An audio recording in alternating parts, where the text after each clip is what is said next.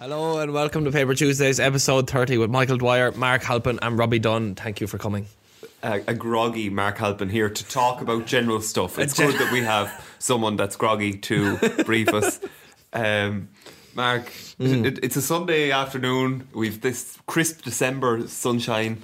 Uh, how are you feeling? Uh, a bit worse for wear, but like I'm not too bad either. I'm hungover in sort of a jolly way. I think Yeah. I, I'm a Christmas sort of hungover. I'm in the mood. Yeah. Oh, you continue to fascinate me. Um, of course, this podcast would not be possible without the loyal support of Alex Murphy, Gavin Stamp, Breed Brown, John O'Halloran, Aveen Halpin, Thomas O'Neill, Conor Kinsella, Michael Halpin, and Shane Halpin. Thank you. Uh, we have cameras here now, so I'm probably not going to do this often, but I, I think I'd like to look at you in the eye and like to say to you, thank you for tuning to Paper Tuesdays, and you mean the world to me. It's getting quite intense now, so I'm going to back off. But I, I do have to say, I know we normally start with parish of the week, but I actually want to start with the parishioner of the week. And Okay. my parishioner of the week is you, Robbie Dunn. Robbie, Yeah, Robbie. for the last few weeks, you have been incredible. Like what you did with Adam Spencer. I don't know. I, I can't think. RTE would seek out a man like with your talents to get someone to have um, did like even the title sequence of Adam Spencer where you get him with the handshake. Like it's just mm. sensational. Robbie, you're the guru of Muckridge, and we thank you and salute you. Thank you, Michael. In other news, there's a parish of the week, Mark, and they're a Malagese, no, a Malagasy. They're Madagascar, Madagascar. Madagascarian. Right? I don't. That's not correct now. Oh, well, sure, look, we're going with that. We- It's the Madagascar screens celebrating. Mm. Because it's a community association that's been charged with managing this lake, right? And it's in mm. central Madagascar. And a lot has been going on here with an urbanising landscape over the last uh, years. Woodland in the lake's drainage basin, gave way to cropland, and this choked off the water supply and it increased silting. Fascinating story. Mm. Then, Mark, came this community organisation, and look, that's a photo of them at their AGM. They're all sitting down on the grass and they have their hands up carrying votes, and they have been carrying out uh, conservation work in this Madagascar area. Uh, to preserve the water, it's been community-driven management, and it's resulted in uh, you know the locals um, having fishing bans. They use the lake water for drinking, washing, and watering the livestock, and it's just an all-round feel-good story where the Madagascaran people are um, taking care of their um, of their lake, and it won a prize in the UN. So there you are now, It's aren't not, they? not like the film. Do you ever see Madagascar, the film? Yes, Ah, it's yeah. class. Yeah, it is, It's it a is. misrepresentation, though. There's no talk of AGMs in Madagascar. King Julien wouldn't be sitting around talking about the silt in the river. Yeah. Um, It's because of Patreon, of course, that we're able to drink out of these glasses, isn't it? yeah, Yeah. yes, we're drinking the blood of the young. Thank you, Patreon. Yeah, it's kombucha, of course. The finest kombucha comes all the way from Offaly. They're joking, yeah. Um, uh, I was saying there before the podcast started that it tastes of alcohol and it makes me a bit regretful of last night. Yeah. So I unfortunately I let the side down, the Paper Tuesday side. I'm sorry, listeners, but I went out and I had a few sarsaparillas last night and I ended up wrestling and that, my voice is a bit hoarse. But alcohol, I just uh, sorry I'm deviating from the. no, no, this is now. But it's such a stupid drug. It's so fucking stupid. Like I went out and I done the exact same thing I would do without drink, but I just got the bonus of a headache and a poor sleep. So I went out, I met my friends and I talked and nothing especially important happened. Like, you know, it's the same as like we're doing here, sitting around talking and like and it was good crack. It was fun, like I enjoyed myself, but I could have had the exact same amount of crack without alcohol and not had a headache and not been sick this morning. I actually got sick when I came home last night because I hadn't. I'm not someone who um, drinks regularly. Like I'd say, uh, time frame is something I want to talk to you about. Yes. But like uh, time frames, so I'd say in the past year I've spent maybe eight to nine months of a total without drinking. So I'm not like I know uh, previously I would be someone who would have been out the whole time and things like that. But I I'm getting older. I suppose is the way to look at it. I'm not drinking as much, and when I do, I get fiercely hungover, and I'm bad at it. But every time I drink, I say I'm not going to drink ever again. But that's a stupid way to look at it as well because I know I'm going to drink again. Because I don't have a problem with it, so I don't need to say to myself. We've had this conversation before, me and you, about alcohol, and because you don't drink at all, No. and you've never drank, so you coming up on twenty five years of sobriety now in January. And I, I just like to Congratulations, congratulate- Michael.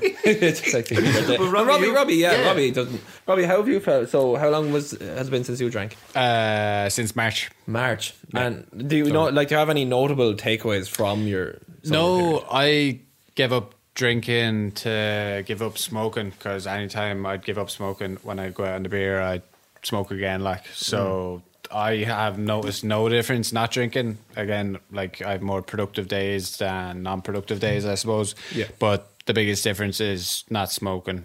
Like you're able to get up and you're not coughing into like you know getting phlegm up or whatever like mm. in the morning and you're actually able to walk up flight stairs and not feel wrecked like Yeah. which is uh yeah it's great Do you feel mentally stronger as a result?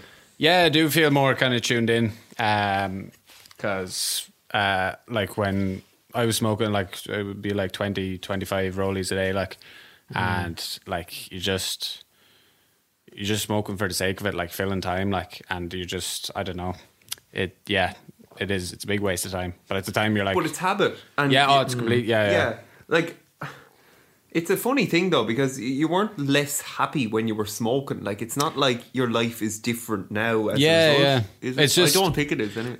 I think I just have more good days than bad days, sort of. Ooh. Um, not smoking because I'm like I'm able to exercise and I'm able to sleep better because I'm exercising. And like when I was smoking, I'd try exercise. The most I would have done was say like two, three weeks, maybe like consistent exercise, and then I'd go out on the beer and I'd lose my you know, my streak or whatever, and then mm. I'd be back to square one. Like, so this has just by not drinking, not smoking, I've been able to keep the streak going, and like I've been, sure, I've been training since May, and I've only missed one or two weeks. Like, so. And is it individual mm. training or is it soccer oh yeah, training? it's just all on my own. I and I prefer it. I like. I would like to go back to football training when it allows COVID, like whatever. Yeah. Mm. But doing, I do like a bit of weight and a bit of cardio by myself, and I'm like able to keep track of my progress. There's no one telling me what to do, but like I'm, it's my thing, and I've made it my thing, and I've made it a big part of giving up, say drinking and smoking. That like this is my thing. This is what I'm replacing it with. Like so, yeah. Hmm. yeah. Just something that's I think connected to what you both of you discussed there is like I think alcohol can be like a social lubricant. Like Oh, you you mentioned there that what you did last night you could have done if you were sober. Mm. Mark, really, like would you have uh, entered a chokehold with Gavin Stamp during a sober spell? I, I would have, yeah, but I don't believe the situation would have arisen maybe without alcohol. So I mean, like, Yeah, but Gavin would have drunk anyway. So I'm just trying to see, like, Um, yeah, it, it, it look it, it loosens your inhibitions definitely, but Yeah. I don't like I didn't drink that much. I'd say I had maybe six cans of Rockshore, which isn't. Which I'm sorry, but it's like it's it's a fucking cop out when it comes to drinking. Like it's it's like diet beer, but uh, like I didn't drink that much, but I'm dying today. Like I, and the effects of being drunk, like it's good at the time and like I think the the most enjoyable part about alcohol is actually just being social. oh, okay, yeah. But you can be social without alcohol. But is there an element of the risk? Like, I think people love having a bit of freedom, having a bit of. I know it's social, but having a bit about them that is freer from doubt or caution or risk. Uh, Yeah, yeah. Fear. Also, like just the fact that you're fucking everything off to do it, like it's like just forget about everything and you can go and drink your pints and like have crack and like sure sure we're getting drunk anyway and it doesn't matter and like you know there's food there you eat the food you eat too much you drink too much you say whatever you want. And that's it's fun like there's no doubt about it. Drinking is fun getting drunk is fun. Antics that uh, you get up to when you're drunk are fun but really like you're sort of taking steps backwards when you do all that stuff and you're not realizing that at the time is the thing. I think it turns off that switch in your mind. That sort of say, tells you you shouldn't be doing this because this is going to end in the result of x or whatever. Do you know? If like if i was sober uh, saying I get into a wrestling match with Gavin, there's that part of my mind that's like, oh, if we do this, one of us could get badly hurt. Yeah. But that's not there at the time when I'm drunk. I think it takes away the possibility of um, regret. I think when you're drunk, you Okay. forget you forget about what a negative outcome could happen from what you're doing. See, this is the beauty of the podcast. You know, if it was a radio interview, we'd have said, and now that's Mark Halpin on why we shouldn't be drinking. Thanks for that. and now we move on. But I want to take this somewhere else. Like, you've spoken about the negativities of alcohol there. It, nothing's going to change on foot of this podcast. But what I'm trying to get, like, what are you going to do differently? Very well, like, we're coming up to Christmas. You're going to drink during Christmas. Yeah. Um, like, what what's the issue at the hand? Like, is it okay for you to have uh, today as a write off, have it as a rest day. Like here is the non drinker saying, uh, you know, is it? It's not that bad. But what I'm trying to, like, I'm not trying to alienate anyone just because you know a few pints on a Saturday might be that release that someone needs to you Yeah. know uh, continue with their life and find their flow. Um, what do you think? Uh, like, what am I going to change, or what do I think needs changing, or Yeah, ge- Like, yeah, um, generally, whatever you think. look, uh, nothing really. I don't think anything is going to change. I like. I woke up this morning. And I said, right, that's it. I'm never drinking again. And now it's what one o'clock in the day, and I think, oh well, I am going to drink again. But look, that's that's it. Life, like, isn't it? It's um, you have to. You're going to have setbacks, and you're going to have ups and downs, and you're going to have times where you know you make. You do fuck it off and you indulge and Yeah. like it's the same with anyone. It could be alcohol, it could be food, it could be drugs, it could be anything where you just like you just veer off the path. Yeah, But also there, there's benefit to that because you say, "Oh well, look, I engaged in this activity for pure indulgence, and now when you finish the indulgence, you're left with the result of your indulgence, and then you look at it and say." was that worth it for where Yes. I am now and where it took me. So when so that's sort of where I am and where I was at this morning. Look, it's not it's not worth it, and I know it's not worth it. But I'm I know that, and I knew that before last night. I knew that I was going to end up off the path. Like I missed a workout because of this. Like I was meant to train yesterday. Now, in fairness, I was in college. I ended up actually training twice in college, so that's why I missed a workout. But I like I I could have trained today, but again, I'm talking too much about myself here, but like I, I used that whoop strap and it told me I'm only seven percent recovered out of like a hundred percent from yesterday. Seven percent. That's how much and you're used to seeing that number as a hundred. It's usually in like a green area, but it's Yeah. seven. From drinking last night, I've recovered seven percent, wow, which is ridiculous. Like, so I I can't train. I'd only be hurting myself. I'd end up injured. So that's how bad it is. And that information I wouldn't have had previously. I would Yeah. have gone and trained, and I Yeah. would have hurt myself.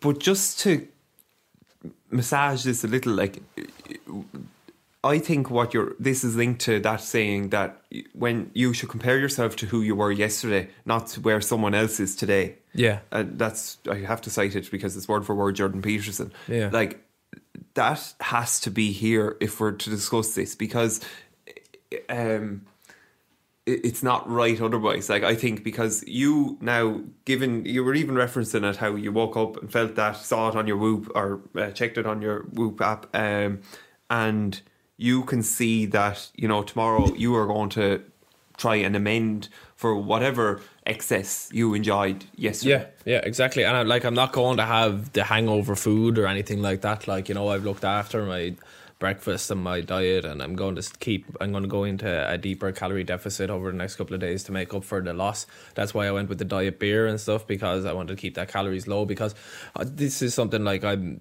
You have to be a fucking adult about things sometimes as well. Like you know you're going to fuck it off, but it's about damage limitation then as well Yeah. if you're actually serious about your goals and wanting to achieve stuff, yeah, every now and again, like it's fine to go and do that and go have your party, but like, don't like don't do the complete dog on it. Like, if you actually have a goal in mind you want to achieve, you can go like, do you know what I mean by damage limitation? It's just like account for the problems that will arise from what's going to happen here.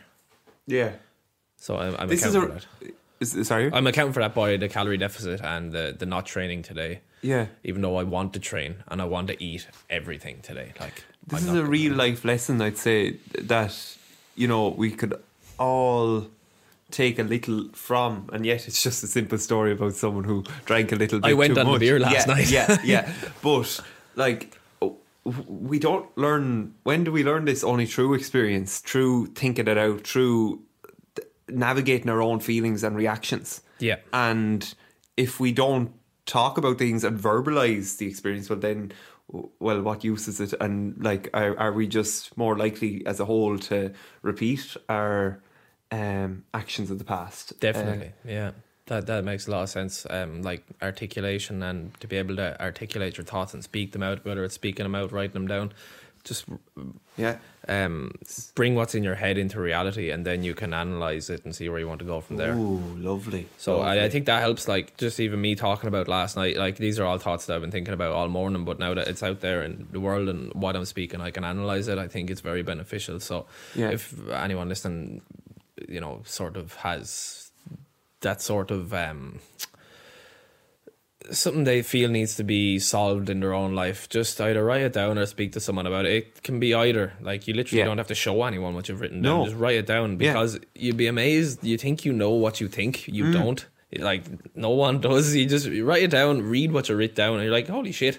Where did Yeah. that come from? And then Yeah. you can analyze that and solve it because problems will arise, and Yeah. things you don't know that are problems are there, and they can be solved by just writing them down and, and hashing it out. Really, like Yeah. Yeah. Some people solve problems by talking with them with friends, as we are now. Some people write them down personally. Other people write books. And this man is the Liam Dunne story. I crossed the line. And Robbie, if you don't mind, or would you?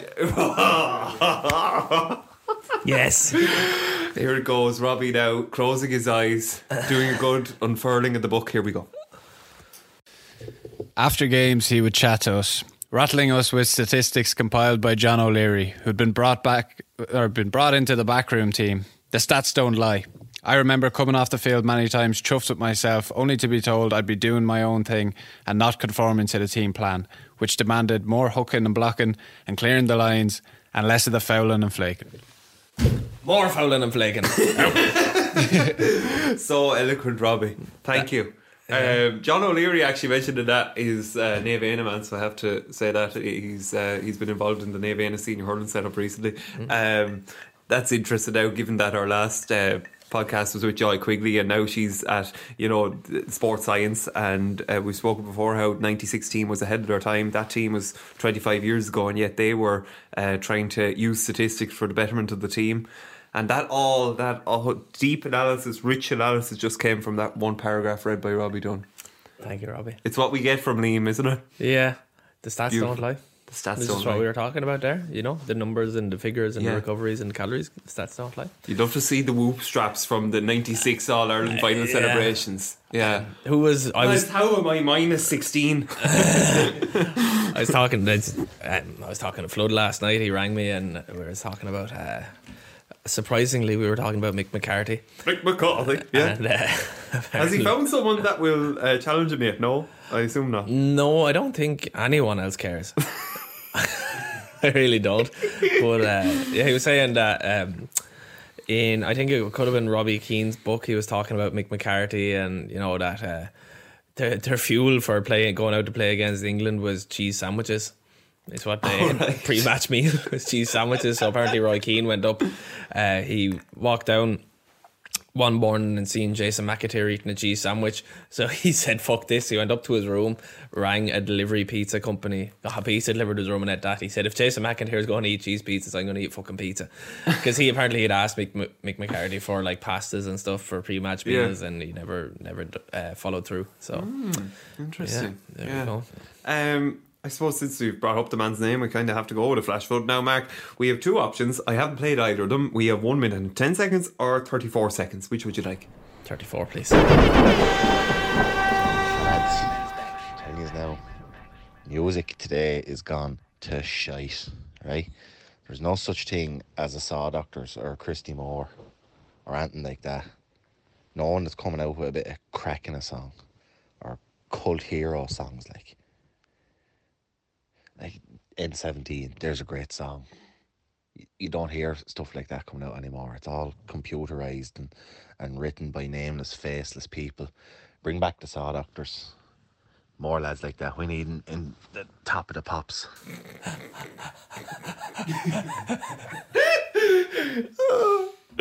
Top You should the end pops. more uh, not voice notes with like charged statements like top of the pops. you know, like what else? The Oh, Den. N17 is a great song. It is, I it love is. it. But it's a song about a road. And he's saying, we need more of that. I wish I was on that R seven four one. Um, You know what song I heard yesterday on the radio is It's a Long Way from Clare to Here. Right. I loved it. I Yeah. loved. I loved that. I don't know why. It, it- there's a weird part of me that loves we- shit like that. Like it's a long way from Clare to here, or it's a long road to Tipperary. Mm. Just like strange Irish connections and when we were trying to get the last podcast to work, you um, started playing Luke Kelly's uh, "Hand Me Down the Bible." Yeah. Like that. It's it's kind of uh, I don't know. It's a it's stirring. It's stirring It, it and, gets uh, you going. Last time you were training here, I played that song and you loved it. It's really good Oh. actually to train to Luke Kelly. I love it because it's it's like a suffrage, and you feel it like hand me down me Bible. It's like hand me down me dumbbells.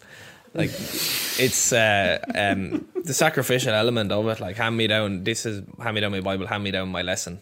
Like that's why I like listening to Luke Kelly when I, or listening to that. So I put it in a workout playlist. Yeah. Yeah. Isn't that fascinating? Like that, he would have recorded that song, and there was no like that man is long dead, sadly. But like li- he would never have known that that would be on a playlist that would encourage someone to exercise. Like he would have performed it in a pub where no exercise would take place. None. No, Luke Kelly had never probably heard the word exercise. So.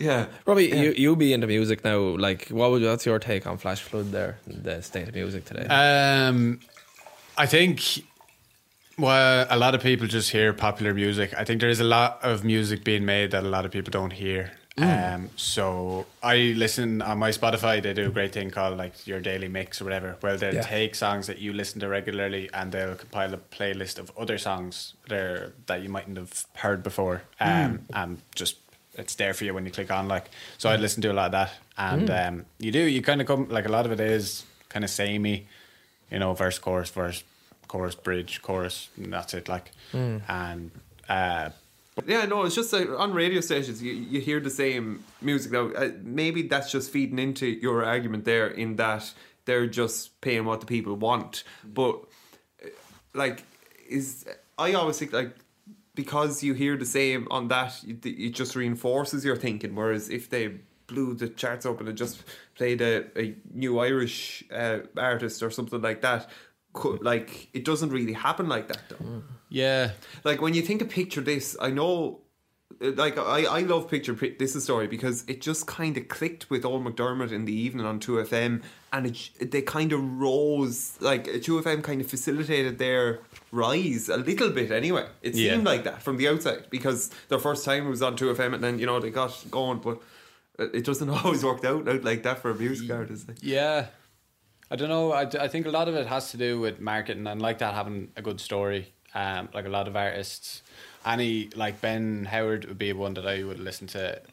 Um, still listen to him regularly enough, but like the first thing I say when I'm talking to people about music and I bring up Ben Howard is not his music. It's the story of him and his ex girlfriend who sadly commit suicide. Like, but like it was his story that brought me into his music, and it was like you know, like say other people say Ed Sheeran busking on the streets when he was younger. Yeah. it's like that's what you connect with first, or like in a, in a bigger way, and kind of seals the deal for you with the artist. Like, um, so yeah, I think it's, something about music in the bigger way. I know you could use that in everything, but like when you brought bring up Ed Sheeran, did you have you seen him live? No. uh, only like videos. Um, Or yeah, well, I saw him in Phoenix Park the last time he did th- those running gigs, and I my mouth was open for. It's just enthralling to see one man command the attention of thousands of people and do it with such vigor and like it was in, it was inspiring. Like it was something. It was yeah. It's just Jon Kenny, uh, you know the comedian from Unbelievables, he was on the Tommy Tiernan show, and he um, he goes to detail how he was at a Munster rugby match, and at the end of it, at full time, he was lifeless. He was just there's so much energy that all the people celebrating. Yes, go on Munster, and ah. yeah, Like and he felt all of that, and it wasn't that I had the same experience over uh, the music, but uh, that dog gets that feels the same thing when a car drives into the river. But yeah, um, it's the power of music and it, like that that story and just yeah. Um, and then all of this emotion and that's the power of music and the art form. It clashes with, as Flood describes, the computerized, the nameless, faceless conglomerates, you might say. Yeah. Yeah. But at the end of the So day, glad we're on YouTube just to get that few seconds because that's that's what you react to Flood a good bit. every week. um, look, like at the end of the day, it's exactly going back to what Robbie said. Is like it, there's a reason it's popular. They found the formula. I think because most pop songs do sound the same. They do like, and it's it works for whatever reason. I like them. Unfortunately, I don't like the fact that I like. These fucking songs like "Never Seen the Rain" and things like that, and I sing along, and I tell, "Ah, that's a load of shite." But then when I'm by myself in the car, I'm singing along, belting it out, like, cause Yeah. I love the the tune, whatever it is about the human animal, it resonates well with. And Yeah. they found that formula. Like McDonald's and the way they form, formulate their their foods to hit certain, uh, you like your serotonergic system or your dopamine systems, and they, they found like the, the formula to hit that. And I think they have found that with music as well. But there there's more to music as well. Like I love my uh, number one listen to artist on Spotify was Wu Tang Clan. And you wouldn't think that, like I live in the back arse of Castletown, like in Ireland, and I my favorite artist is the Wu Tang Clan from America, like. But they're, they're that's not pop music. No, What they and what they speak about isn't stuff I've experienced in my own life, but there's something about it that it's like a, a, a like a shared experience with the artist you have when you listen to them, hmm. and that's something I love, and I get that very well with rap music for some reason. I don't know why, but it's like you you relate to it, and it's the same with Eminem. Like if you listen to Eminem's early stuff, it's all about like his horrible relationship with his mother and poverty and abuse and drug abuse, and like it's not something person. These aren't like that's not my story, but when I listen to it, I feel it, and I think that's the benefit of like rap music and these different genres of music that aren't pop. You feel something that you don't feel in your everyday life, and that gives you a sort of like a shift in perspective. And I think like when I listen to Eminem and like you feel it, the pain in his music, and it sort of makes you appreciate your own life more afterwards. yeah, You know, that's fascinating. The wound, and yet it because you can um, empathize with that. Yeah, yeah. The fact that you c that's it. Like music, uh, again, I'm going back to rap, but like you feel the empathy, you, and it's a good feeling. It's good to feel empathy, and I Yeah. think, and you really do get that with these different genres of music, and like when you listen to even like picture this or like. I, look, I, I don't like your man Dermot. What's his name? Dermot Kennedy. Dermot Kennedy. I think he just shouts and, and whinges into the microphone. That's fine. Just to comment though, footnote. He has replaced himself at number one hmm. with his tracks. I think that's That's amazing. feeling. It's exactly what we're saying. I don't like it, but if it's on the radio, I'll probably sing along, even though I don't like it. yeah. It's weird. Yeah. But that's again, it's empathy when he sings the about you got you got that power over me and Yeah, all this yeah. like, and it's love songs about this tragedy, and it's like I wish I felt that. I wish I was in that much pain about something. Like I wish I cared that much about something. I love the Irish of Dumber Kennedy. Did you know his his aunt is Mary Kennedy that used to do Nationwide? You know that? Really? yeah. This is why we have cameras or reactions like that. um, wow. Actually, this might be a good time to say if like we've kind of went on a journey about music there. Actually, and one more thing, Robbie, as someone who has done rap before and is a musician, um, autotune. Discuss.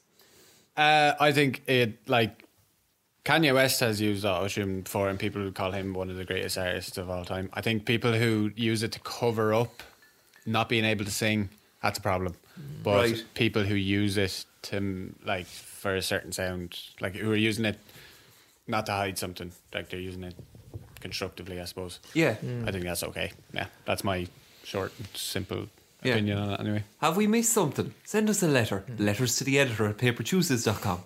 I'm gonna auto tune that.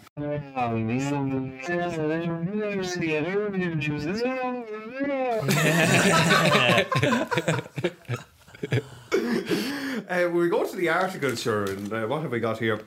Oh yes, Beyonce. I wonder has she used autotune? Uh, no, I doubt she. Oh, no, okay. Beyonce would never have to. Well, uh, in her November 2020 Vogue, um, oh, sorry, it's the December cover interview for Vogue, uh, Beyonce has decided to give herself permission to focus on her joy. She wanted to have fun. She's a woman in her prime, and in the middle of the madness that has been 2020, she says that she wants us all to remember the rebelliousness and the impact of a simple concept joy. Uh, so she's gone into fashion, would you believe, Mark? Uh, She found that fashion was a place of escape for her. Let me Just go over here, and she was asked in the interview, "What uh, does she feel much difference during 2020?" And I found this interesting. Now she says that her voice is clearer when she is still, and she her new goal is to slow down, shed stressful things from her life, and she's focusing on building a legacy, representing her culture, and giving herself permission to focus on her joy. Now, do you know what? I know Beyonce said that, but I think all of those things could be attributed to Mark Halpin. He wants to represent the culture of Castletown in a new way in 2020. You know, like I think we can all em- uh, empathize and emulate the characteristics that Beyonce is espousing here. Mark, what do you think? I have always uh, figured myself as sort of a Beyonce figure, all right. Yeah, yeah, yeah. I, I'm glad I'm finally being recognised as what I really am, and that is the Beyonce of Castletown. I'm going to get you drunk more often. I'm not drunk. I'm over podcasts. We need them. They're Sorry. a tonic. I can't do anything. I, I have to get drunk because I have a podcast tomorrow. um, again, not a big Beyonce fan, but I I like singing along to her songs. Yeah. You have to respect as well. Like Ed Sheeran, uh, he just works non-stop on his music, and um, I have to say Beyonce as well. I saw a documentary where she was running on a treadmill, uh, singing her songs, so she would get fit enough, like to be able to sing her songs while doing all the choreography she does for the shows. And it's just it's mad. I remember reading about her. She had a bumper pack schedule when she did Coachella in a recent years. I can't remember which, but it is referenced in the article. And she says also this year that she says she's become a better listener because of her children. Blue is one of the children anyway. And she says that cultural currency is invaluable. And when she was um, asked in the interview, so you really are the queen bee, she said, ha ha. So she has a sense of humour. and uh, Blue, uh, the, oh yeah, this is Christmas tradition. So we went everywhere with this uh, Vogue article. And normally we go to the Gorey Guardian, but Vogue has made it now into Paper Tuesdays. I'm sure they're delighted. Um, uh, so we went to the Christmas tradition. So Blue leaves milk and cookies for Santa and always leaves the most beautiful letters for him. And it makes Beyonce feel like a kid. Well, fair play, Beyonce. And um, yeah, you know, uh, it also credited the amount of people that are in her backroom team: stylists, stylists, hair, colorists, makeup, nails, set design, lighting direction, and photo assistants. They had two photo assistants. Where do we get them, Mark? Photo India. assistants. We may get yeah, them. we get, we get we get the Indians in. We're working on an assistant for Robbie at the minute. Actually, uh, he's currently Cyborg is working. out yeah, he's working. He's working alongside Francis Sideboard. Oh, it's a long story, folks. Yeah. Paper Tuesday. It might be. We might discuss it in our Patreon pod. We I might get that's where Francis. Sideboard on someday. Yeah, yeah, yeah, yeah, yeah, we get Oh, inside jokes. What? Um, sorry. Oh yeah, Christmas traditions, Mark. That's what I was going to go with. Um, obviously Santa's going to come uh, now in a few weeks, so um, I just thought we'd discuss. Like, did you leave milk and cookies out for Santa? Did you leave the most beautiful letters for him? Um, hello, Paper Tuesday listeners. If there are any small ears in your vicinity, please close them now or throw your child out of the nearest window, as Mark is about to ruin Christmas. Yeah, I did. Oh. Uh, we used to leave carrots out, I think, and uh, they'd be sort of eaten or whatever the next morning. I don't think we left cookies out. Uh, milk we left out. All right. Uh, Yeah. I love Santy, and to be honest, like I think I still believed in when I was thirteen or fourteen, but like We should still believe in I, Mark, I don't we? still remember my mother telling me Santy wasn't real. what happened there? Oh, like Santa's real, like man. Oh, sorry, Sandy is real, but I remember my mother lying to me and telling me that Sandy wasn't real. There's no children listen to this. Like, we don't need to fucking pretend it. Um, Just if it's on in the car and Yeah. Right, okay, we just put a warning. You can put a warning in at the Warning. start. yeah, warning. yeah, warning. Yeah, Sandy. they Okay. should be hearing about why they should be drinking either. Actually, Yeah. but uh, I remember because it was sort of like I was having a conversation with my mother, and like I think it was we were talking about my younger cousins. They're like, "Oh, they all still believe in Santi," and I was like, "Right, that fucking confirms it then." But she was like, she oh. thought I knew, but I didn't. Oh. I kind of knew. I knew, but I oh. didn't want to know. And then when she told me that, I knew, and that just ruined it. Yeah. But I, I loved Christmas, and I still love Christmas. Mm. It, it's like I know I prefer I prefer summer, but like Christmas is my favorite time of year. I love it. I love the darts. I love the music. I love the pubs. I love the singing. I love walking down McGovern's blind drunk and Mariah Carey is playing in the background, and I, that's it. And I'm touching people's faces, and being a fucking pain in the hole to everyone around me. I love it. Absolutely love Christmas, and like you know Stephen's Day and uh, going out Yeah. to the anchor and the run and Stephen's Day and like after Stephen's Day, I don't really care. I don't like New Year's because it's just whatever. Who cares? But like Stephen's Christmas, Christmas Day and Stephen's Day are my favorite. Like Yeah. just the chocolate. I think in. Castletown though, you have to wind it back to Christmas Eve. You have a beautiful old tradition where you know Sunday ma- or the Christmas Eve mass is actually like it's where you all come together. To form one corral straight into the Golden Anchor pub for drinks, and like it's Yeah. it, there's something great about that bond of connection. You know, you may it might be the likes of the stamps, or like I'm I'm speaking totally on your behalf now. This mm, could no, all be you're right, inaccurate, though. Yeah, that's but I've exactly never what happens. partaken in this experience, but I can always tell that it's a it's a chance for families to come back together. And you may have been working two or three weeks ago, and you wouldn't have known where they were in the world, and now you're all together and you're going in for your pints of Guinness. Yeah, it's great. It, like that's exactly what mean. It's that sense of community, Hmm. and that's like it's the one time where I think people feel it's okay to be part of a community. Like they're, you know, like oh, we actually are all in this together. Like unfortunately, and now we'll embrace it. And then you do it, and you actually fucking enjoy it.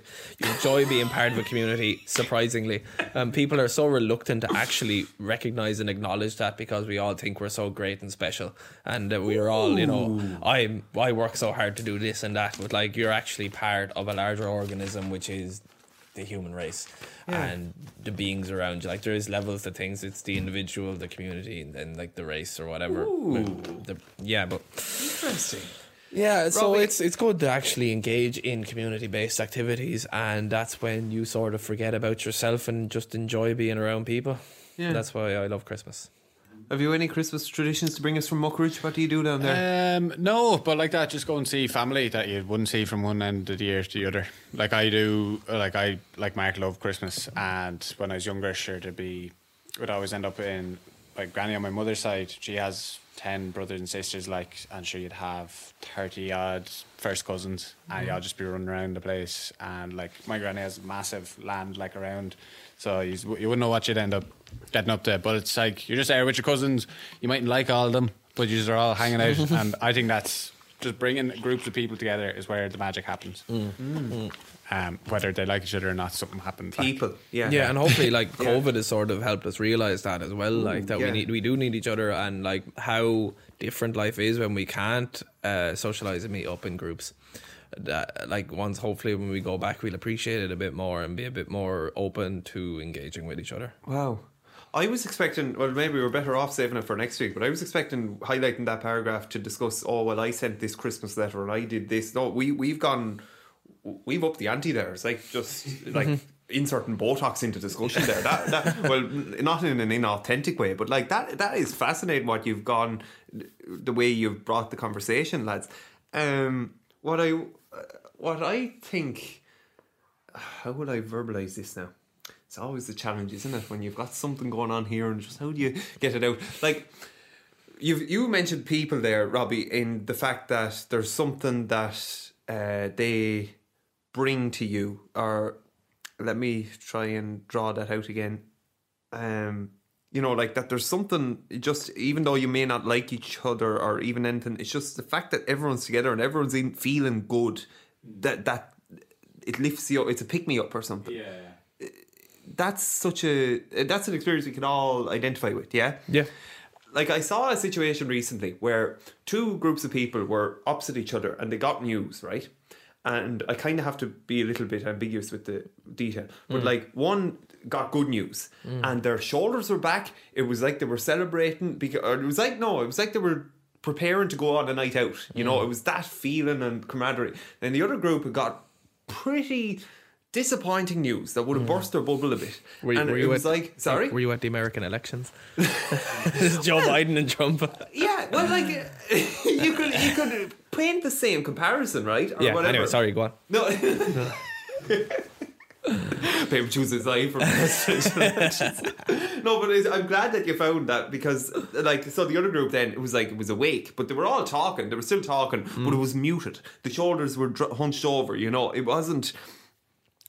Social engagement continued, but it wasn't.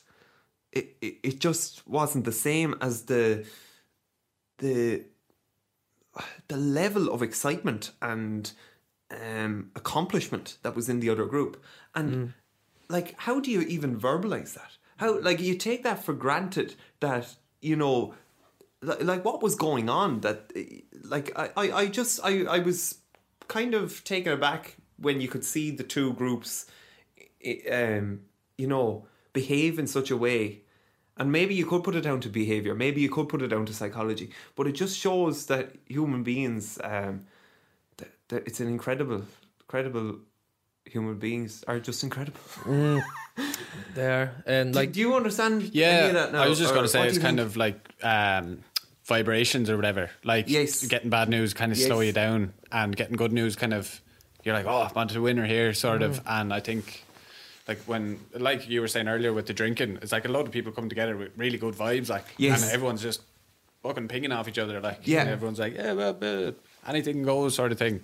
Um, whereas, like with the bad news group or whatever, it's kind of like, you know, the wind is taking out our sails. The kind of vibrations are slowed down, and I think it's like they still interact, but it's on a different level than up here with the. yeah, yeah, Yeah, it's exactly like uh, you quoted Jordan, Jordan Peterson earlier. Like, do you remember you read his book, didn't you? The, Yeah. And the part about the lobsters and the serotonergic Yes. system. It's like when a lobster, say, uh, they study lobsters and they lobsters have the same circuits for serotonin as humans, and they found that serotonin is uh, a marker of the lobster's status, and that every time a lobster fights, if the lobster wins a fight with another male he gets larger, his serotonergic system grows, Yeah. and he spreads out more. He actually physically gets bigger, and he's more likely to fight again when he wins, and he gets bigger and stronger, and he lives like a more full life. He mates more. His genes get uh, what, what's the word reproduced? Like he he mates more. And he stands up bigger, and that's exactly like what you're sort of saying. Yeah, you know, yeah. when you get good news or you win a fight, when like it doesn't have to be a physical fight, but you you overcome an obstacle or a challenge, you have more confidence in yourself. You stand up straighter, your shoulders go back, and you're more confident in yourself. And that, that's sort of what you're saying there. Because Yeah. when you lose, you do shrink. Like when the lobsters lose, they go into like they hide from fights, and they're less likely to fight again. And then they become more stagnant and stale, and they just die. Do you mm. know? Yeah. But- Robbie, you used- used an excellent word in vibes, and Mm. it, it's a, it's a popularized term, but like it, it, it succeeds at like kind of just uh, making every day the work. Maybe like what I think it is is like it's like as if you see spirit or you see a level of human spirit. Um, th- th- that again, I hadn't explored it, but that was something that came to mind as well.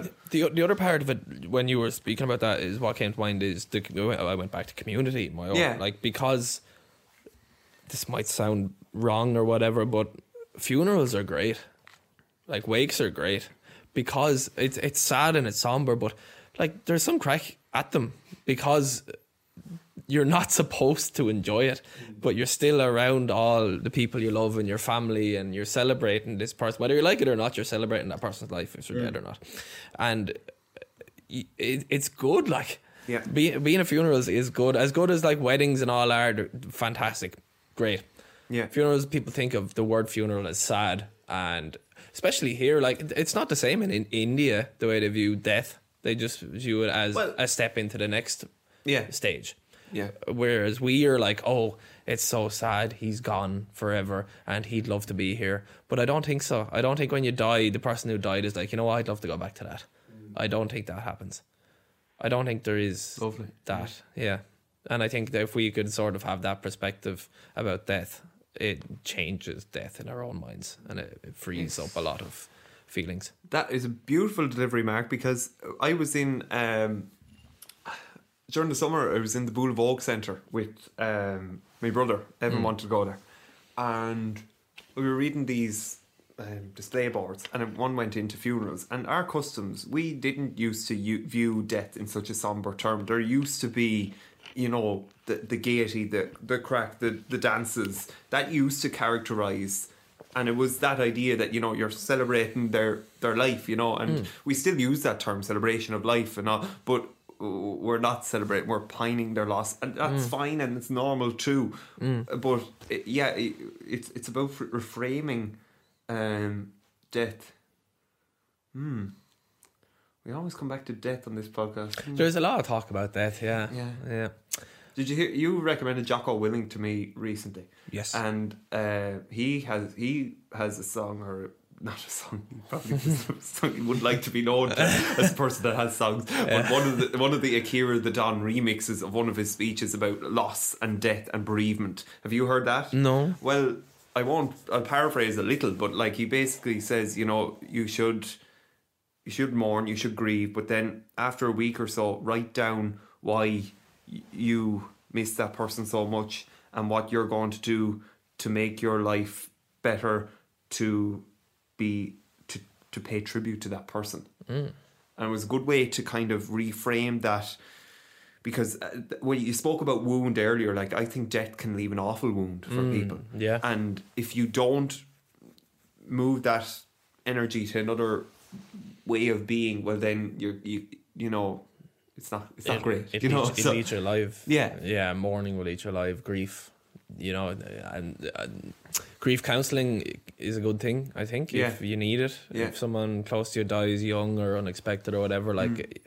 Solve it, solve that problem because it will eat your life, and the information is out there on death, and you know, um, finding a new perspective on it. I think will change your own life in general if you can reframe death because it's the only certain thing that is definitely going to fucking Yeah. happen is that we're going to die and everyone we know is going to die. I'm sorry. This is death again, but like it's fucking true. Well, Mark, if you're going to go with that statement, you're going to have to bring in Pat Hegarty, who used to teach us in. Uh, did he used to give you this statement? But he, No. he tell, told me a good bit in first year technology class. He said the only two things in certain life: death and paying taxes. He did tell me that, yeah. Yeah. Yeah, I remember that. I ne- learned nothing about woodwork, but I remember that.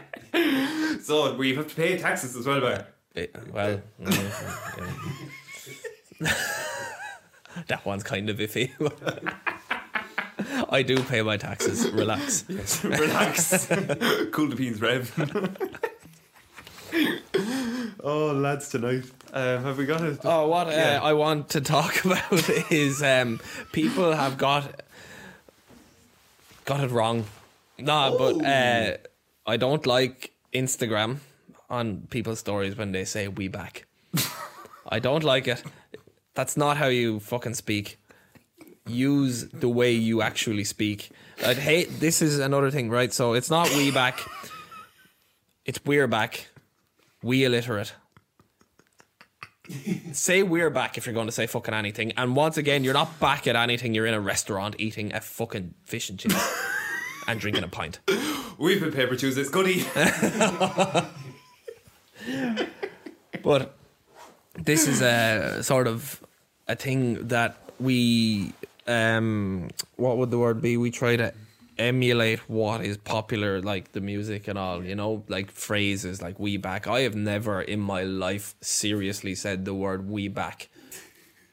yeah, but. I've never spoke incorrectly to try to impress anybody, basically. yeah, but yet on Instagram stories, I probably haven't said to someone, "Oh, lads, it was lit." But I bet you on Instagram, I probably said lit. Or, you know, I probably like, "No, yeah, I'm down with the kids." This you know? is it. And people using the word canny for cannot.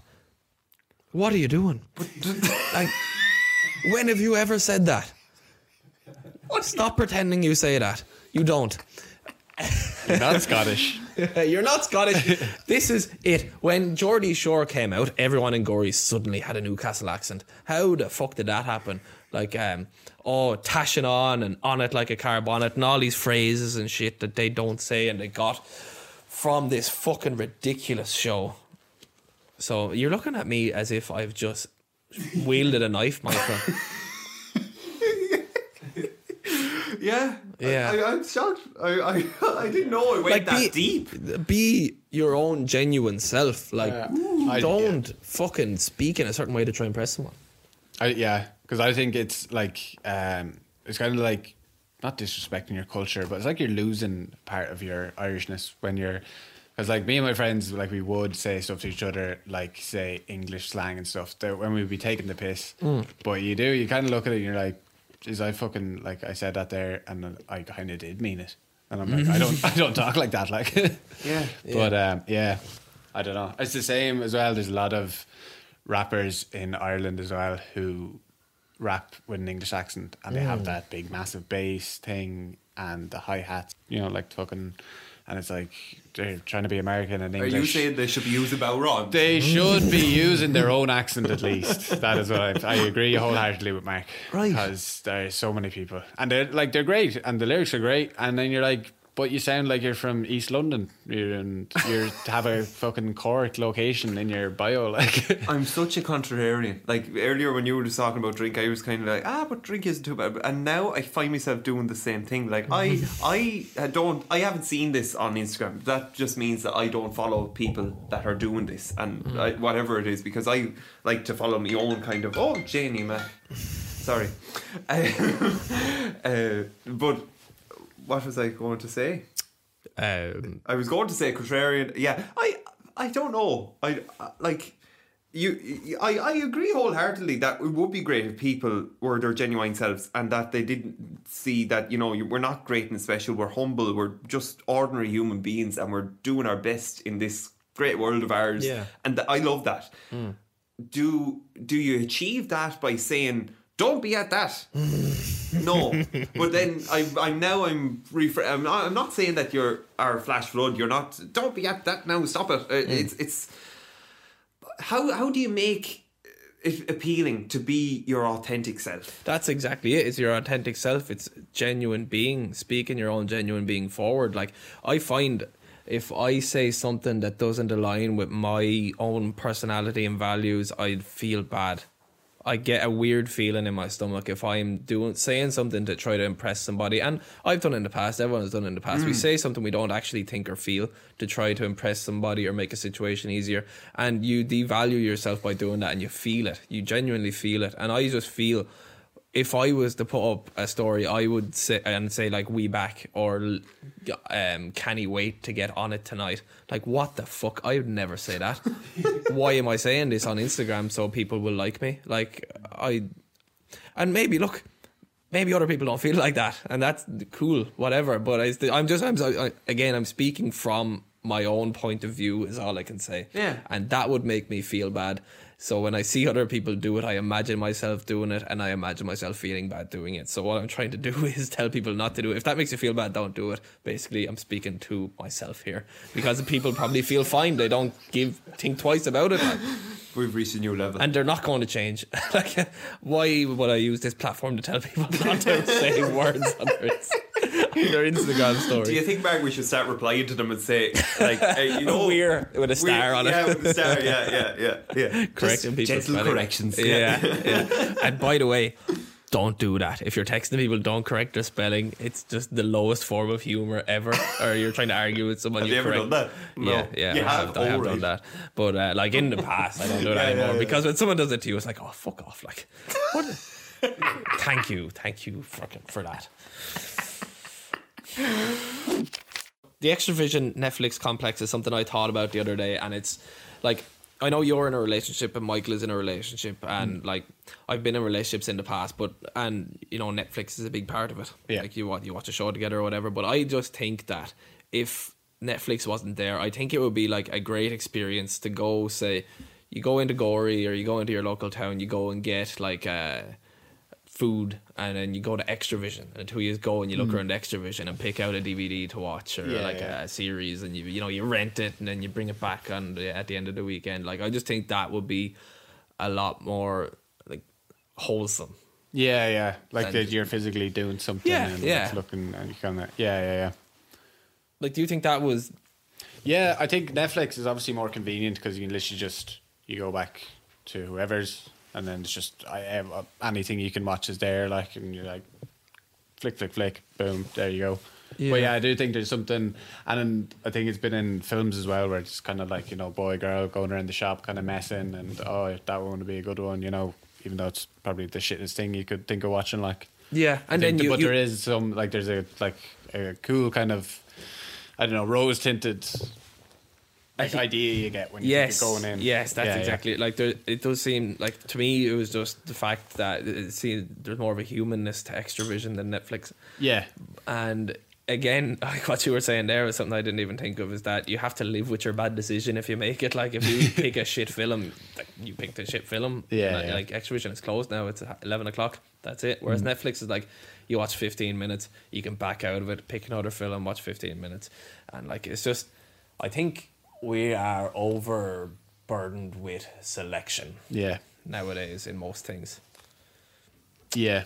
Michael, you missed all of that because No, of but your. I, I got tinkling. it. I got it, and I'm glad I got it because I saw when we were preparing lists and you just had Xtra-vision Netflix. I was like, ah, Jenny, what's going on there now? I couldn't really put it together, but I understand now where you're coming from. Overburdened with selection.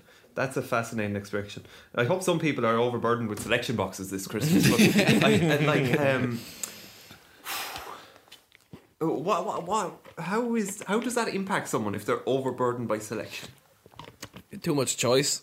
Yeah, like Sylvia Plath. This is her the the fig tree where she talks about all the figs and she just has to pick one because she's starving, hmm. and she doesn't know which one to pick, and eventually she dies because she doesn't pick any of them. She has too much choice. Like Yeah. Wow, There's- and she was that's years ago. She she wasn't yeah. around. Oh no, no, she wouldn't have been she? picking movies on Netflix. Yeah, but um, yeah. She kind of spotted that. Yeah, yeah, Yeah. But it's kind of like if you don't pick the, I think the whole message what I got from Annie is if you don't pick something, you, you like you're picking nothing, and Yes. Yeah. you will get nothing. Exactly. Yeah. It's the same. That comes with career selection Yeah. as well.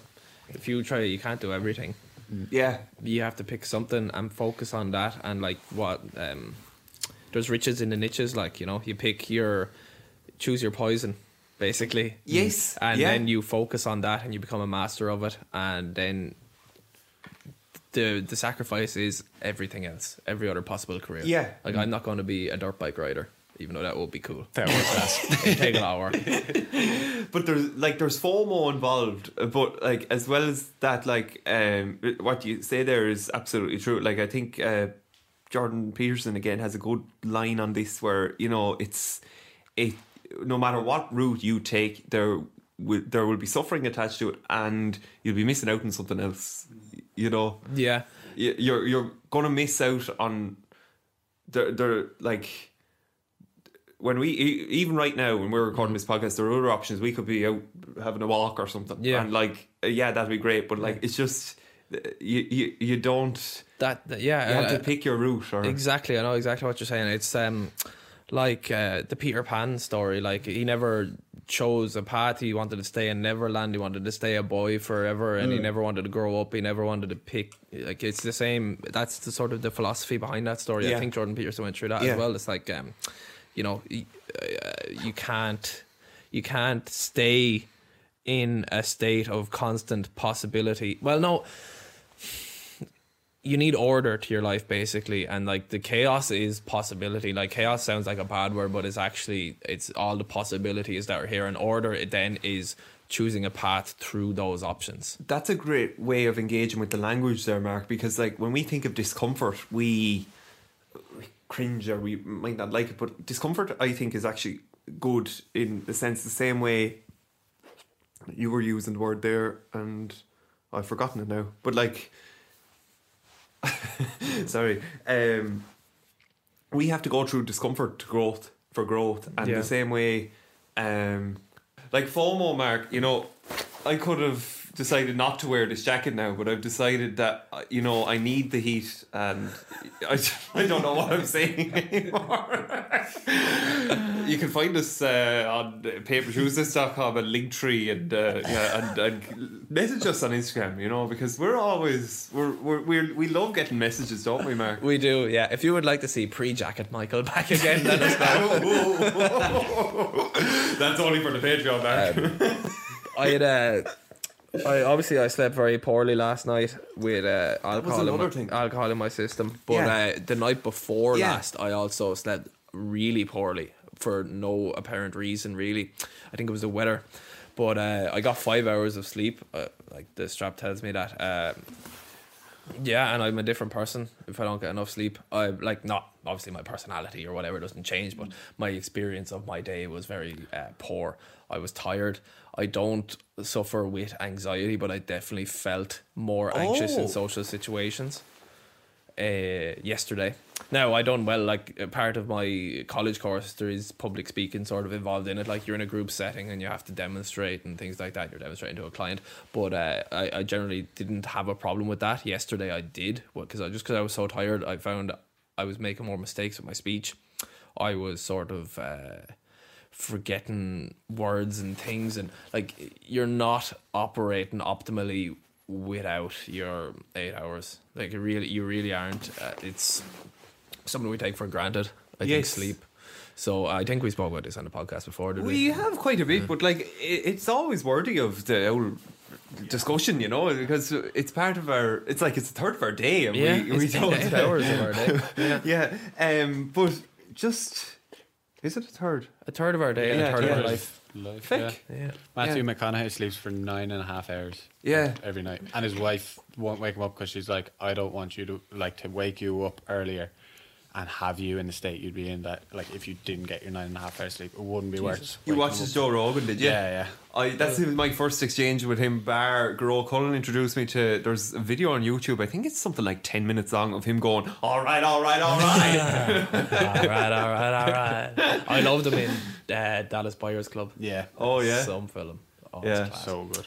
But uh, He's yeah so that moment with uh, or in the Wolf of Wall Street as well, where he. I forgot he was in that. Yeah. Oh sure, that with Leo, Yeah. yeah, And that's- and he made that all up on the spotlight. Like, Did he? Apparently, you can see DiCaprio like kind of looking at the producers like, "Is this happening? Are we going with this?" And you wouldn't think it at the time, but like, uh, yeah, but he is a fascinating human being, isn't he? Yeah. Yeah, Yeah. like he doesn't go by halves now. But I know No. he's no David Goggins now, but he's the same type of like, boom, Yeah, this yeah. is me. He has a great outlook on life. I think. Yeah. It's just yeah. Stoic. Yeah. Yeah. Um, Mark, we, we to the sleep. Um, I'm going to take a little bit of. a- Um, I'm going to put my hands up. You put, blame the weather. Yeah. You took a biomel uh, boost of that has billions of bacteria. I gave it to you. It was eight o'clock, and you know the way the same way you blame things on the weather. I would normally pick things. No, see what happened there was, and it could have been like that. I took a wrong turn at that, or you know, like in the same logic, I would say no. I took that too late. I don't have tea after black tea after three o'clock because I think it keeps me up. Yeah. So in the same spirit, Mark, I'm going to have to apologise now and say that I think I caused you to have five hours of sleep. I don't think so. I don't know, but probiotics there wouldn't be caffeine or anything like that. No, to but they give you a boost. They change your gut and they, yeah, I don't know. They give you a bit of a. The what? Sorry. There'd be a lot going on in the body. Yeah, maybe. Regardless, just to bring you another way, then you said that your personality doesn't change, but you come a little bit more anxious in your Mm. everyday being. That's commendable if your personality does not change. Do you believe? Do you agree? Or like, I- I'm Mm. just when I'm tired, I am ratty at everyone. I'm Yeah. Mm. I'm impatient. I am undisciplined. I am naggy. Yeah, undisciplined is a big thing. You're like, if you're not sleeping, you're going to make poor decisions. Your- Mm. My decision making process was poor yesterday. Uh, because I went on the beer. you should never drink rapture. yeah, yeah. But uh, it definitely look it, it affects everything uh, for for whatever reason. I don't know why, but sleep. You don't think it is. Oh, sure, I sleep at night and that's it. But like, there's a, there's so much more going on than we know. Uh, I don't know how anyone is ever going to figure. Out like, what the fuck is a dream? What is that? Like, you get the visual fucking. You literally physically live a different life for eight hours every night. and things happen that don't happen in this life. And why is that life not real, and why is this one real? Just because this one is a couple of hours longer, mm-hmm. we think this one is real, but the other one is just as real as in whatever the definition of real is. Ooh. So You did I actually? this podcast into uncharted territory? it's like going down. My father said yesterday he was driving down the middle of Wexford and he ended up in Raheen and it was the most beautiful scenic drive ever. And he was on it for work and he said it'd be a great Sunday drive. He never knew that road existed. Mark, you find the roads that don't exist in our life. That got quite intense there, but anyway. I remember going to a match once with my manager, and he uh, we were driving down a bumpy road, and he goes, "We may take this way back." I'm after getting hard on.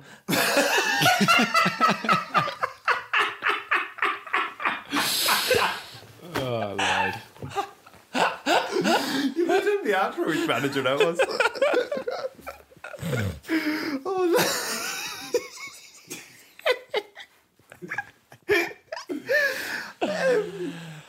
I forgot which way I was going. Sleep, dreams. Uh, yeah, did you ever know that, or did you ever hear someone says that um, we our dreams actually only happen in the last two minutes of our uh, sleep? Fifteen seconds, apparently. 15 seconds well, that's on what it. I heard anyway. But yeah, apparently it feels like the whole night, though. Yeah, it does, it does. But it only actually happens. I don't know. Maybe it is two minutes. I don't know, but When we're on sleep, right? I, go- I I don't drink. I don't take drugs. So I think I take habits up that like are crazy as well. And one of them recently was um, breath work related. Yes, yeah, yeah, go on. Yeah. So Bear Kennedy, he's in Australia. I don't know if he listens or not. If you do, Bear, shout out to you. Um, he posted an Instagram story about breathwork, the book, and the journal was on to Joe Rogan. Did you hear him? No. You'd better listen to him. He's fantastic now. In Wait, fairness who to him, who was on it? He's a lad who's written a book about breathwork. I have Yeah, the yeah. You got the book? Uh, yeah, I had it for you? my mother had it for a while. I read the first some chapter actually about a month ago. Before She's able to spot trends before they happen. Really, she's like, Mark is going to like that, and then she had that book for you. And yeah? then, then I read a chapter and put it down and haven't read it again since. Oh, okay, so I it got, didn't engage No, no, it, it did. It actually did. But the other thing was that I had ordered a book and it was on the way, and I was looking for something to read, so I just read that one. But it was interesting. I will. what book did you order? You've ordered three books there at the moment: fitness, nutrition, and Oh mobility, yeah, yeah. There's the Mark Coulson's Complete Guide to Personal Training. Then there is uh, another book on fitness instruction and another book on sports nutrition. So they're the books that you're reading at the moment. Well, they're my. So I read two books at a time. I read one sort of in the mornings and one in the evening. So that's that's my work that I do. I only read it was 15, 20 minutes in the mornings. Isn't he some man, Rob? He's some man. It's, Not it's many not, people are reading no, two books. just, I just made it a habit. It's not like hard. It's just because I do it every day. It's easy to do it now. So I'd I say like, there are people listening to this podcast with children and whatever, and they're like, Jen, that man, he's able to read two books in the day. Yeah, but- man. Michael Fortune, the monk in Limerick, is he reading two books Oh, a no, day? I doubt it. no, not two. I don't read two whole books in Yeah, a day. but like you're able to have the mind space to say, "Oh, it's morning time now. I'll take this book," and then, "Oh, in the evening time now, it's time for this." And, Oh, you know. like uh, it's just again, it's habit. It's making it a habit. Ah, so I like yourself. I have my breakfast, I have my coffee, and then I Yeah. read a book after my shower. Yeah. No, actually, I like I meditate, shower, I shower, meditate, and then read, and then go to work. Ah, you're some man. But uh, and then in the evenings, like before bed, I read a different book. I'm reading uh, Brian Keene's "Rewire Your Mindset" at the minute, which is actually very good. I recommend it. Yeah. I've read uh, his books are good and they're very easy to read and concise. So Oh, I recommend his books. must look at that. But um, breathwork. So yeah, I- so he was saying how he had been experiencing deeper sleep, an hour and a half more deeper sleep on foot of um, taping his mouth, and I, I looked at myself, or well, I couldn't look at myself, but I kind of paused and I reflected and like. Wow, so this is a new habit that they now say that we should tape our mouths. Am I going to do this, Michael? Uh, yes, of course I am. So I googled just to make sure that it is a thing, and, and I didn't have sellotape in uh, my room, so I, I applied a plaster across my mouth. a lot of people, including some paper Tuesians, have loved to would love to have like applied a plaster to my mouth, but I didn't. And it was the most bizarre feeling then to wake up and then open your eyes and then know, oh yes, I've also now to open my mouth. And like, did you notice a difference in like refreshness? Yeah, I, I am getting great sleep at the moment, but that is partly because I wear a mask. Um, When you sleep? Yeah, I like I wear an eye mask. Oh yes, Not yeah, just yeah. full mask. Oh, yeah. COVID compliant. yeah. I don't want to get COVID in my dreams. Two meters, two meters. if you're entering a dream state, please ensure you wear a mask. Otherwise, you will not be allowed in. Uh, but uh, there's like, but does Ashley worry about no, this? she probably does. I haven't told her, uh, but I haven't. I haven't done it on a consistent basis. Hmm. But I, I should now monitor my sleep a bit more. A bit like I, I, I am going to. When you're going to start fitness training in the new year, so I want to do MyFitnessPal to kind of prepare for epic uh, transformation. Boom, boom, yeah. So, so I don't know where to sleep. Yeah. So is it a that when you think about her sleep and when you try and do different things, sure, doesn't it give a bit of as John O'Connor's mother used to say? Do you remember John O'Connor's mother?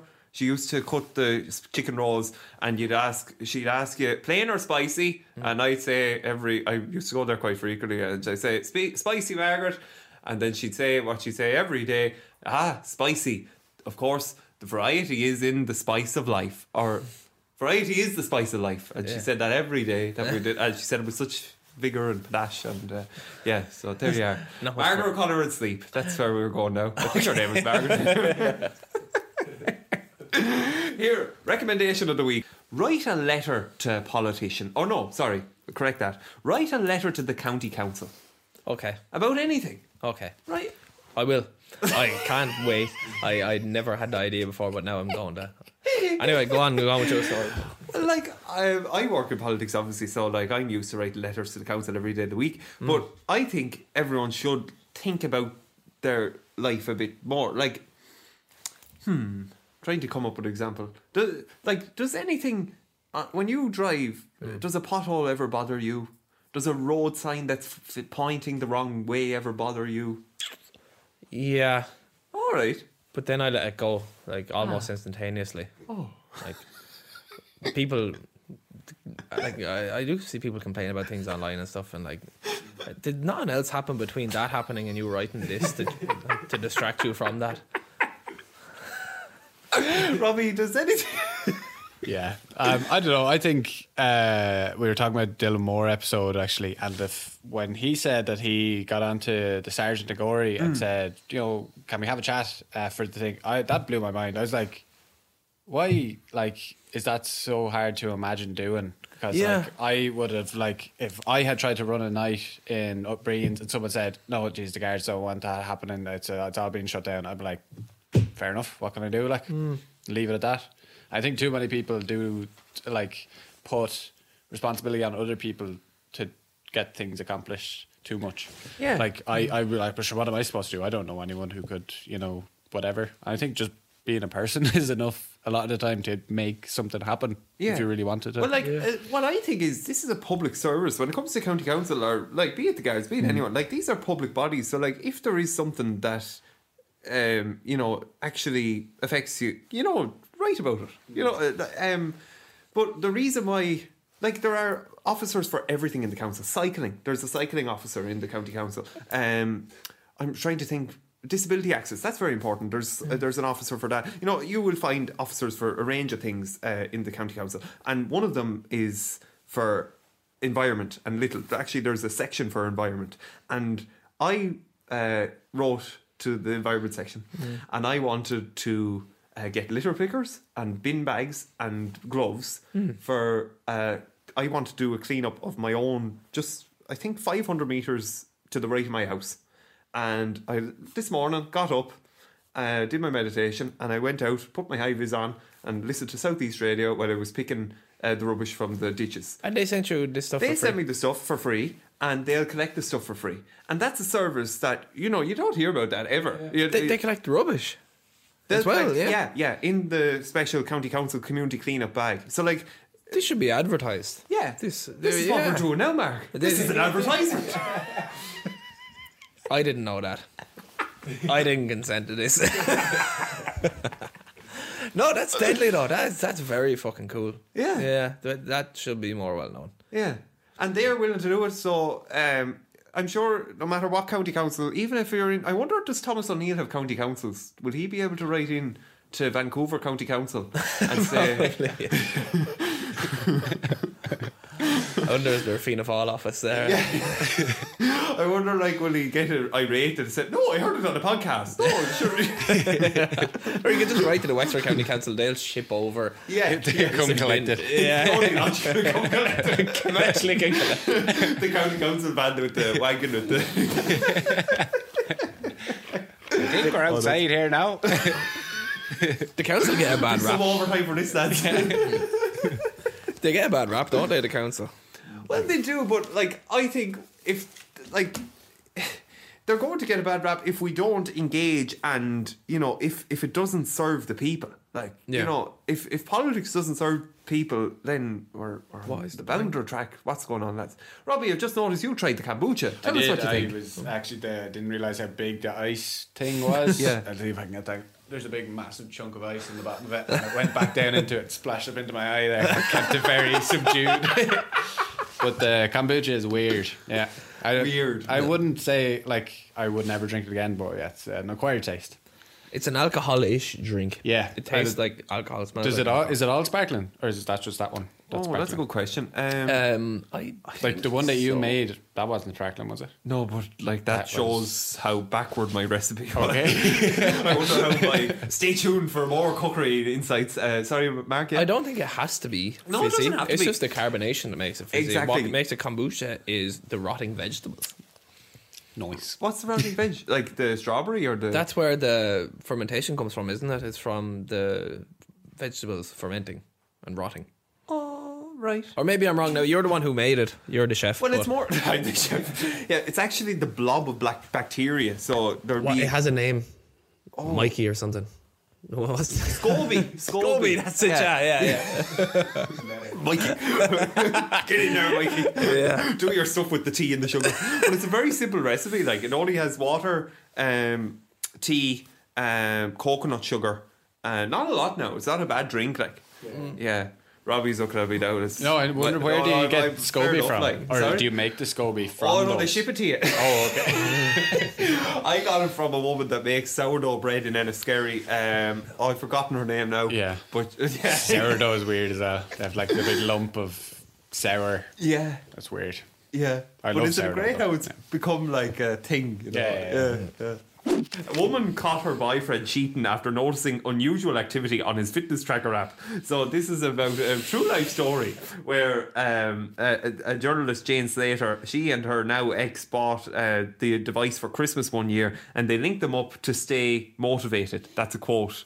I I don't know. I I never heard of couples doing that. No, would I you, you would you do do that with Orla now? No. I wouldn't do with that either. I don't know why. But anyway, um, didn't he hate it when until he or didn't hate it until he was un- unaccounted for at four a.m. and his physical activity levels were spiking on the app. So uh, the tweet went viral, and despite her heartbreak, Jane later added, "It's a story my friends and I deaf laugh about now." Would you have a problem with Jane using the word deaf there, Mark? Uh, DEF. No, I think it's an abbreviation. Oh, okay. So she's okay. She Benefit of the doubt. Well I'll done, I'll let Jane. her away with this you one. survive. Like surviving Graham Norton's chair, you don't meet the wrath of Mark Harper. um, another story where we got These are getting exciting, so let's go. Um, we go to the RTE now. Why fitness content on social media is a double-edged sword. So this is about perfectly crafted images, um, resulting in people having not logical views of themselves. So anyway, this one person there in, in this study that was completed by um, a scholar in the University of Limerick, people are following me that. uh, So there's this fitness instructor, and she says that people are following people following me that might do whatever I do. So that's why she never put up the post of her little Friday night binge. Th- th- That to me is mad. That we uh, then there's another good suggestion offered, maybe that blue tick for being a he- registered healthcare professional. So then we differentiate between those who are not. And then um, another one from a consumer of this content. I sat there and realized every single picture I see is of these really lean women. That's why I did my big clear out and unfollow. It wasn't making me happy anymore. Um, so I just I was surprised to see this article, to be honest, because I thought that you know when it comes to social media and uh, fitness culture content on it, it's great. You know, it gives people motivation. Not always. It, For some, it's a double edged sword. What do you think? I I agree. Yeah, like uh, again, like, are you going to ask people to put up photos when they eat too much because you want to see that? Like, you know, do you know what I'm trying to say? Yeah. Nobody has the responsibility to show everything they do on social media. I don't post videos of me wiping my arse. I, I don't post videos of me like you know sneezing. Like I don't like why. Yeah, it's like yeah, it's like the people are a product as well. Like they're not that they're like just you know something to be used, but like they are uh, presenting themselves as um, a business a lot of the time. You know, mm. to get followers, to get money, whatever. Mm. And it's like you're not gonna see Coca Cola advertising the time like there was an explosion in one of the factories or something like. Mm. It's like they will only sell you. They show you the final can. The way it's supposed to look, the way they want it to look, and that's what you're buying. Like, Yeah. Can So I? I think- sorry, Robbie. Go Yeah, yeah, no, no. Can I say something here? This probably isn't too related, but people have been recently sharing a thing about Pretty Little Thing. Is that the fashion company not using fair trade? If you're using your iPhone, Look to into the camera. if you are using your iPhone to post about fair trade, think about who made that fucking iPhone. No. A little Chinese boy with broken fingers. Isn't there something about that? There's a, a thing. And you Go on, go on. No. no, no, no, because the, I'm giving out again about something that I'm guilt. Well, I'm not really guilty of, but like I, uh, virtue signaling Yeah. rots my fucking tits. like, uh, I'm so, I don't want to complain, like, but you can't complain about Pretty Little Liars while you use your iPhones and makeup. Like, almost everything you use has can be traced back to slave labor. Like, but to say I'm going to share this thing about this certain company that does this, because and like you know people are going to see this and know that I stand for this cause, while I fucking eat my McDonald's posting on my iPhone. But that's that's the exact same as the influencer. Like they're they're just showing you the best parts, and it's like you giving out about this. That's the best part. You know, that's one of the best parts of you. Like you're Yeah. not you using your iPhone or, you know, getting clothes off a certain website or whatever. It's like no, I'm giving out about this because I am great.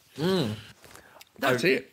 I'm sorry, I know it seems weird that I just uh, took out my phone and started scrolling, but I had to go back to this when you uh, have brought up this topic, Mark. Uh, you had a bit of a caffeine burst earlier in the week, and you sent me a stream of messages. I love getting it, like nine unread Instagram messages.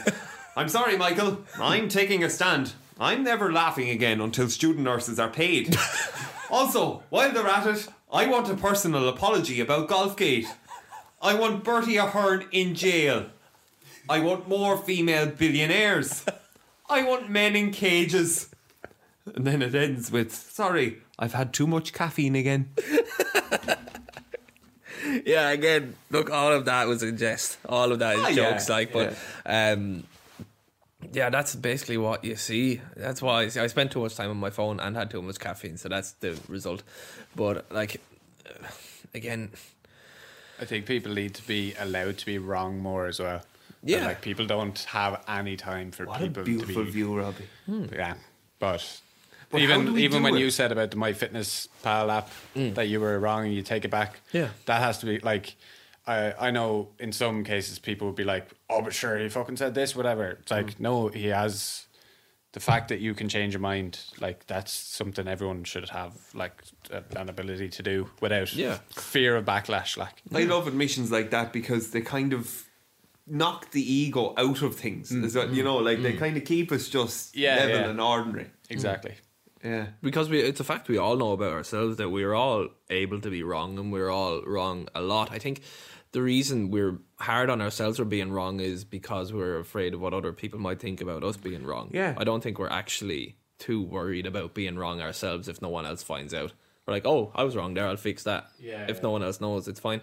It's just the fact that we're afraid of what other people might think, and like now, obviously, my views are different on the, the whole calorie counting thing, and I just came out and said it. Like I was wrong there. I've been wrong about a thousand things, and I'll be wrong about a thousand more things.